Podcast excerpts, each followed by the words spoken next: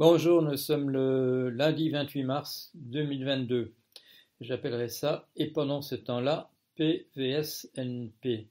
Alors pourquoi « Et pendant ce temps-là » Parce que, bien à très juste titre, notre attention est attirée essentiellement par l'invasion de l'Ukraine par la Russie. Et donc on se sent un petit peu obligé de s'excuser quand on parle de choses peut-être pas frivoles, mais de choses moins essentielles dans le cadre de l'actualité. Mais le fait est que vous êtes un certain nombre à m'envoyer des mails ou à faire des remarques, des commentaires dans mes, euh, sur mon blog en disant « Où en êtes-vous dans cette question de P V S N P » puisque vous êtes, nous avez expliqué il y a un peu plus d'un an que vous vous êtes dit atelier, voilà, et, et que je dis à certains moments que j'étais voilà, que j'étais proche, j'étais proche d'un, d'un résultat satisfaisant. Euh, alors pourquoi est-ce que ça traîne? Pourquoi est-ce que je ne montre rien du tout? Pour la raison euh, que je vais expliquer, voilà. J'ai changé un peu de cap dans la manière d'aborder les choses. Et pourquoi, et pourquoi est-ce que j'ai euh, changé de cap dans la manière de, d'aborder les choses? Eh bien, pour la, parce que dans un cas particulier, celui de la, de, du, du, de la démonstration par Gödel de, Gödel, de son théorème de, euh, sur l'incomplétude de l'arithmétique, j'avais adopté l'attitude suivante, c'est-à-dire que j'avais, en tant qu'anthropologue, euh, voilà, historien des sciences, euh, spécialiste de l'épistémologie, je m'étais contenté de relever dans la démonstration par Gödel un certain nombre d'anomalies, d'erreurs, de naïveté, et euh, j'en avais fait un, voilà, un, un texte qui est paru à la fin des années mille neuf cent quatre-vingt-dix et ensuite a été repris dans mon ouvrage qui s'appelle euh, euh, comment, comment la, réalité, la vérité et la réalité furent inventées, publié en deux mille neuf chez, chez Gallimard. Voilà. Et là, euh, il y a eu un dialogue avec euh, les, les mathématiciens.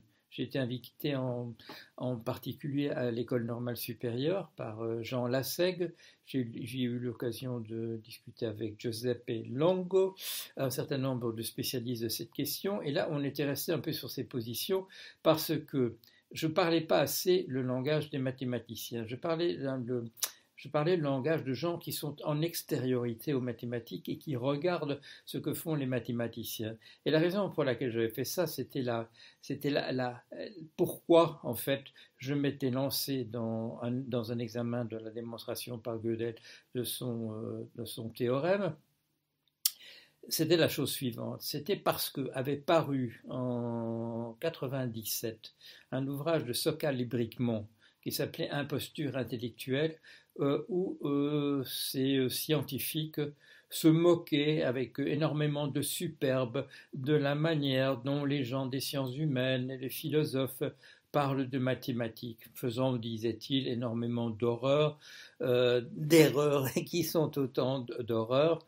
Euh, Sokal, je vous rappelle, à l'époque, avait publié un texte qui était effectivement une totale imposture Euh, dans une revue euh, voilà, de ce qu'on appelle Cultural Studies euh, aux États-Unis et qui sont des réflexions souvent effectivement extrêmement peu fondées euh, de gens de, d'inspiration philosophique ou en général des gens qui viennent de, d'études de, de, de la littérature et qui produisent, je dirais, de la, de, de la non-pensée. Alors critiquer ça, c'était pas une mauvaise chose, mais euh, dans, la, dans, dans le sac de, de, Bricmont et, de Sokal et Bricmont, euh, ils s'en prenaient en fait à des tas de, de, je dirais, de gens tout à fait honorables dans les sciences humaines, et en particulier à la suite de cet ouvrage de, de Sokal et Bricmont avait paru un ouvrage de Bouvresse, Bouvresse que, pour lequel j'ai, j'ai, beaucoup de, j'ai beaucoup de respect par ailleurs, c'est un, un très très bon, euh, enfin il est mort maintenant, euh, euh, quelqu'un qui a étudié euh,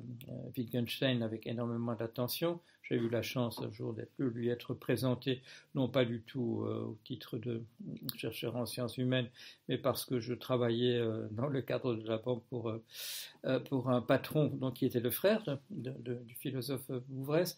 Et là, Bouvresse a fait, fait quelque chose que je trouvais extrêmement critiquable, euh, c'est-à-dire qu'il s'en était pris à Régis Debray, parce que Régis Debray avait fait une, une métaphore sur la, à partir de l'idée d'incomplétude, de montrer que la, que les, la question de religion ne sont pas intégrables véritablement à, à nos réflexions de type politique. Bon, la, la pensée de la réflexion de Régis Debray était tout à fait honorable et la critique de Bouvresse me paraissait euh, médiocre et euh, en tout cas tout à fait in, inappropriée.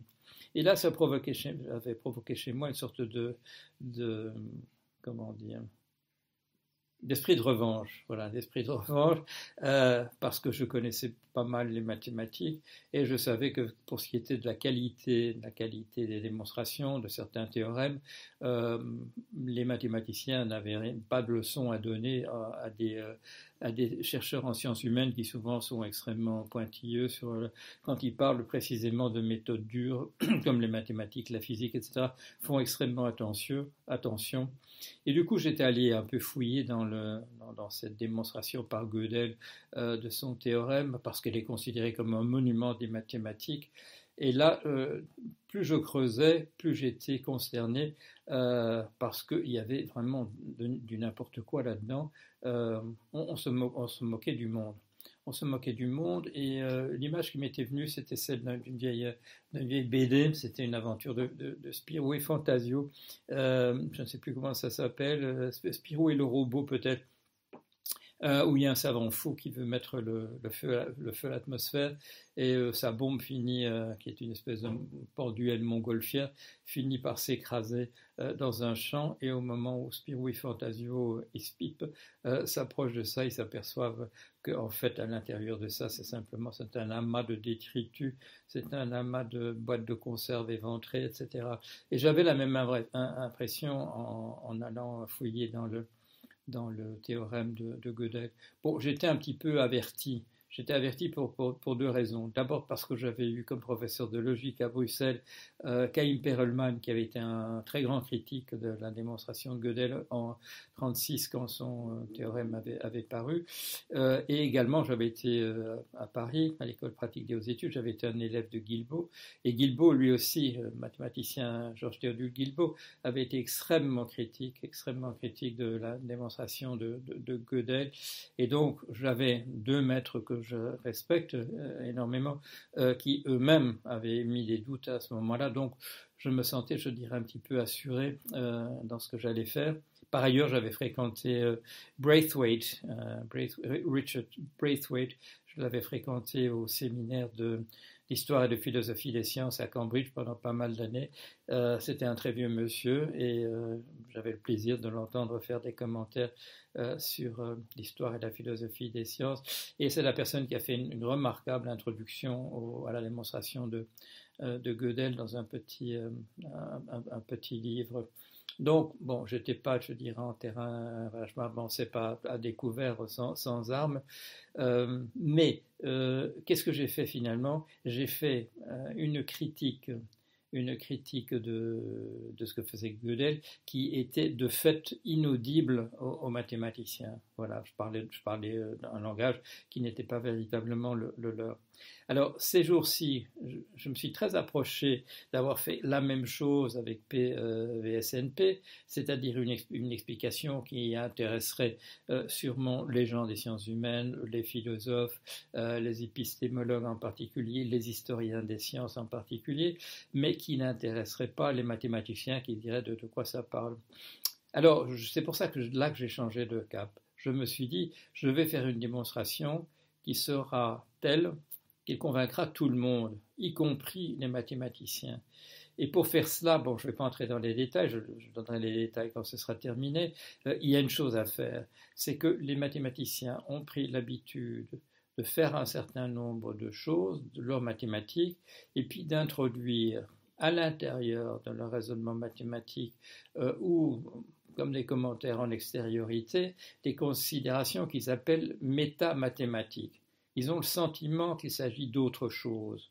Mais voilà, alors on nous dit euh, euh, sémantique et, et syntaxe, on nous dit euh, langage et langage-objet, je ne sais plus quoi, quelle est l'autre expression. On, on emploie quelques termes comme ça pour faire, pour, euh, faire savoir qu'effectivement, on est conscient qu'il y a des considérations d'autres, euh, d'un autre type, d'une autre nature que des considérations euh, purement mathématiques. Mais on en reste là.